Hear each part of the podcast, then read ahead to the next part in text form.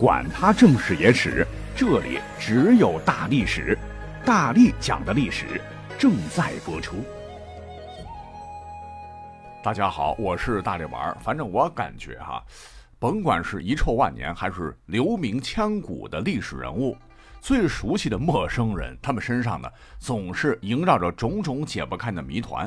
说法甚多，真真假假，真真，引得后人不断窥视、寻找真相的同时，不禁是遐思而想。比方说，历史上最有名的，当属千古一帝秦始皇嬴政。他到底是风流赵姬和吕不韦的私生子，还是秦国王族子楚的种？那别说一般史学家。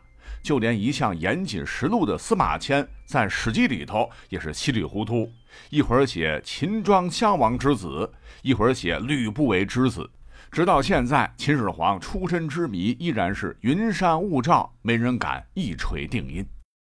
秦始皇对这个流言蜚语啊也很膈应，灭了众父，剪出了六国，开创万世基业，成了第一个皇帝。想得挺美，呃，自他起呢为秦一世，继他位的为秦二世，再之后秦三世、四世，直至无穷世。可是呢，他两腿一蹬，哪里晓得最信任的赵高、李斯密不发丧，篡改诏书，立得他最不成器的第十八子公子扶苏之弟胡亥为帝，是为秦二世。扶苏先被逼自尽，这个胡亥没多久呢，就大开杀戒。将自己的兄弟姐妹，也就是秦始皇的龙子龙孙，全数的活活碾死、砸死、砍死、引毒逼死，在赵高的蛊惑之下，陷害大臣，贪图享义，实行残暴统治，最终逼得大泽乡起义，义军烽火连营。而就在项羽率军巨鹿与几十万秦军主力死磕时，为赴怀王之约，沛公刘邦捡了个大漏。率几万人攻入函谷关，并派人到咸阳跟赵高私下沟通。赵高很担心胡亥知晓后发怒，就发动政变，逼胡亥自尽。赵高为了继续的一手遮天，就立了嬴姓名子婴的人为秦三世。但是呢，在位第四十六天，此时六国旧部纷纷复国，秦已对大半江山失去控制。赵高就说：“秦本为诸侯，始皇统一天下，故而称帝。六国既然各自独立，秦国地方更狭小，没必要以空名称帝，应像以前一样称王才合适。”哼，其实呢，赵高是想日后搞篡位方便。子婴没辙，被迫退了皇帝位，自我降格为秦王，史称秦子婴。但他可不是想甘当傀儡。很快设计又将赵高干掉，诛灭其三族。但此时秦朝大势已去，刘邦攻破了咽喉武关，兵临咸阳，率十万众屯兵霸上。这时派人劝子婴投降，子婴此时才在位四十多天嘛，无奈自负双手，带着玉玺兵符，跪在刘邦军前投降。秦朝彻底灭亡，子婴不久被项羽所杀。于是乎，历史就进入到了战地之辽阔、规模之巨大、用兵韬略之丰富、前所未有的楚汉争霸。而大家在叹息项羽末路英雄气短，刘邦建汉开创基业之时，似乎呢也把法统上承前启后的刚才讲到的前朝末君，起码当过秦三世的子婴这么一位重要的历史人物的身世之谜，直接给忽略掉了。说实话，史书呢对这位末世之君的评价其实并不错，说他人简，百姓皆在其言，能诛赵高，非是非英明主等等。呃，也是可惜，非亡国之君，但生存了时代。而这个赵高呢，逼死二世，找了这么个人来登了基。令人费解的是，各类史书却对秦子婴历史上真实的身份到底怎样？跟秦始皇啥关系？跟胡亥啥关系？却未有多言，以至于秦子婴到底是谁？他成了千古之谜。像是司马迁的《史记·秦始皇本纪》，后来的《汉书》啊，还有《资治通鉴》，仅留下这么几个字儿，说他乃二世之兄子。就是说，这个子婴啊，是秦二世胡亥兄长的儿子。换言之呢，子婴得管胡亥叫叔叔，意思是秦始皇没断绝子嗣。但是呢，这个说法，钻研历史的后人根据蛛丝马迹，基本被排除。因为史书说，子婴在干掉赵高前呢，曾与他两个成年儿子商量如何宰赵高，这都表明子婴年纪肯定不小了。那古人都早婚嘛，男子十五到二十岁便可娶妻生子。那按照他大儿子十五岁成人来算，子婴即位时怎么着也得虚岁三十一岁了。而秦始皇死时为虚岁五十，这隔着一代人呐。啊，难道说子婴的父亲是秦始皇七岁时生的？这绝对不可能。再说了，威胁地位的哥哥、弟弟，甚至没有继承权的姐妹，一个不剩的剿灭、斩草除根，能留下他们的孩子吗？胡亥有这么心慈手软吗？明显也不可能。疑窦还不止这一点，司马迁的《史记》又奇怪的在《李斯列传》中跳出这么一句，说。高子知天福于群臣弗许，乃召始皇帝受之喜，子婴即位。得子婴这又成了秦始皇的弟弟。秦二世胡亥反得叫他叔叔。那么他和秦始皇真的是 brother 的关系吗？翻遍所有史书，都说嬴政的老爹秦庄襄王秦异人，儿子呢只有俩，除了长子嬴政。就是后来造反叛秦降赵被灭的成角，没有子婴的任何记载。可是呢，有人又说，那秦始皇的老妈赵姬风流啊，不是和假太监嫪毐鬼混，生下了两个嬴政的同母异父的弟弟吗？哎，搞不好子婴就是其中一位啊！不可能啊，因为假父造反被杀后，这俩孩子呢被深感羞辱的秦始皇直接处死，压根儿呢就没活到成年。那好了。我们把各种条件摆一摆，那秦子婴姓嬴又能继位，就说明他确实是皇家血脉，具有继承的正统性。但呢，又不是秦始皇的弟弟，又不是秦始皇的儿子，也不是秦始皇的孙子啊，那他到底又是谁呢？其实，聪明的您应该从我刚才的表述当中得到这么一种可能，虽然说没有证实，但可能性还是非常高的。因为从岁数、资历上看，他是赢家人不假，但可能并不是嬴政的亲生骨肉，而可能是刚才提到的他亲兄弟成角的孩子。那这样的话，继承正统问题、年龄问题、资历问题全都对上号了。那秦始皇一脉虽然被斩草除根，但他那个亲弟弟成角可有后代呀。成角虽然反对秦始皇，但有老妈在。那看在老妈的面子上，秦始皇也不太可能会对亲弟弟一脉斩草除根，啊，这个可能性是非常大的。再者说，史书讲高丽二世兄子婴，那是不是可以理解为赵高丽二世的堂兄子婴呢？因为是堂兄啊，不是亲兄弟，这也许是胡亥没有理由杀子婴的原因。那原本继承皇位轮不到这个子婴，他也是人畜无害的朝堂混日子，但时局危矣，满眼望去，没人比他更有血缘优势，这才被赵高选为了傀儡。呃，当然这只是一种说法了哈，大家自行来判断。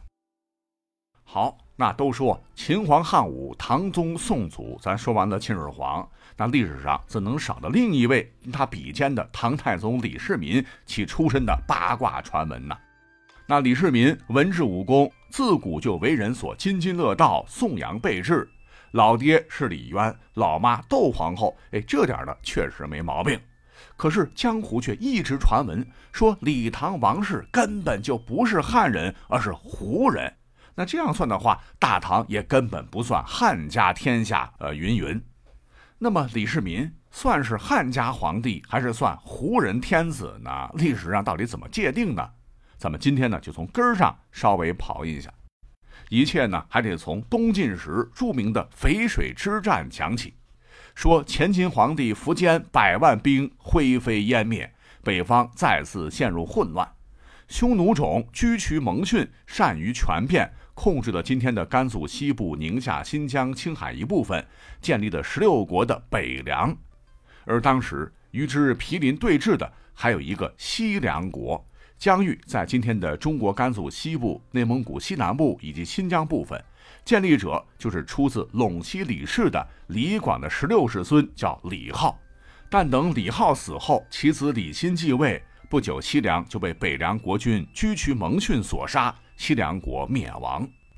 几百年后，陇西的李渊代隋建立了唐朝，就尊西凉太祖李浩为先祖。也就是说，李唐皇室的先祖为李浩，他还被十一世孙李隆基追尊为兴圣皇帝。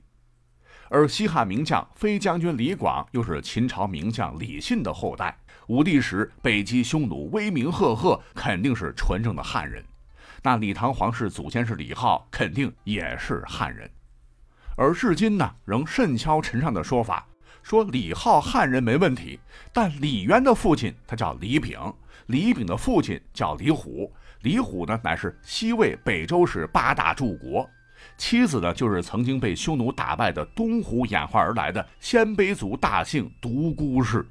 那李渊的妻子李世民的妈也是鲜卑人，那这样一来可就不好了啊！李世民的母亲、祖母都是鲜卑族人，他怎么可能是汉家皇帝呢？你看李唐王室私生活历史上多么混乱！李世民杀其弟李元吉，纳其妃杨氏为妾。李世民死后，李治娶小妈武昭仪为后。李隆基又纳儿媳妇杨贵妃。那后来的唐宪宗李纯宠幸的郭妃比他大一辈儿。以现代人的角度来看啊，确实很乱，但唐朝王室看起来似乎很正常。为什么？因为他们有胡人血统，妻其后母是传统啊，所以说，那胡人皇帝他的江山能是汉家天下吗？对于这个结论，我可以负责任的说，古代其实有不少的少数民族啊，曾经活跃在我们这片土地上，什么匈奴、东胡、鲜卑、柔然、党项、契丹，很多了。那么他们最终去哪里了呢？为何在历史的记载中消失了呢？其实他们并未完全真正的消失，而是被融入到了中华民族的血脉当中，成为了我们的一部分。他们创造的历史，也是咱们另一半的中国史。你看，历史上这个李世民呐，作为大一统王朝的皇帝，对少数民族的这个政策非常的包容。当然，可能也是有胡人血统吧，啊，就促进了民族大融合，才被推举为天可汗，为世人津津乐道。啊，绝对不能狭隘的说，李世民家里有胡人血统，他就不是汉家天子了。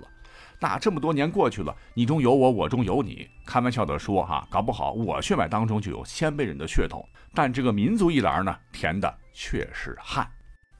那聊到这儿哈，搞不好我们已经解开了中国历史上另外一个大谜团，那就是古代的大浪漫主义诗人李太白的身世之谜。你看这谪仙人至今都是流量大 IP，可就是这么一个名冠古今的大人物，你翻看史书，其家世身世，唐代时就讳莫如深，亦或是含糊带过，是自有隐情。到底是什么隐情呢？李白自己呀，他也不愿多说哈。有一回被人逼急了，就略提了几笔说：“白本家金陵，世为幼姓，遭居渠蒙逊难，奔流咸秦，因官愈家是少长江汉。”从中呢，可以断定李白最早的祖先是住在金陵（今南京）的。是为右姓，那古代以右为上嘛。汉魏以后称世家大族为右姓。看样子，李白祖上是世家大户，但不知怎地，祖先呢竟然跑到了西域，可能是朝廷任命为的州牧吧，遭居渠蒙逊之难。而居渠蒙逊你应该有印象吧？不是刚讲过吗？啊，就是公元四百一十七年，西凉武昭王李光后代李浩族被匈奴卤水湖居渠蒙逊率北凉军攻灭的历史事件。那李白呢，就是很明确的说，他是李浩的直系后代，也是西汉飞将军李广的后人。而这个李浩呢，后来被李渊建立唐朝后，又尊为了先祖。也就是说，李白其实和李唐皇室是有关系的，只是属于疏宗远族。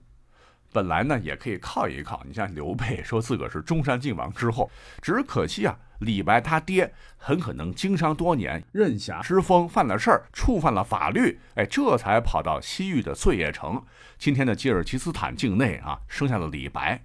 而李白呢，少年时继承了父亲的基因，年少时也曾因侠气犯过杀人罪，史书载少任侠，手刃数人。幸亏他这个爹李克做生意有钱，通过关系呢，让儿子隐匿在某寺庙，躲过追捕。后来资助李白远离是非之地，周游全国，这才造就了李白的诗仙之名啊。那这也解释了为什么李白在大唐的时候不能参加高考，不仅仅是因为商人之后啊，商人地位低，而是因为父子俩都有案底。这也就是后来为何李白面见唐玄宗那么受宠，也没敢攀亲戚的直接原因。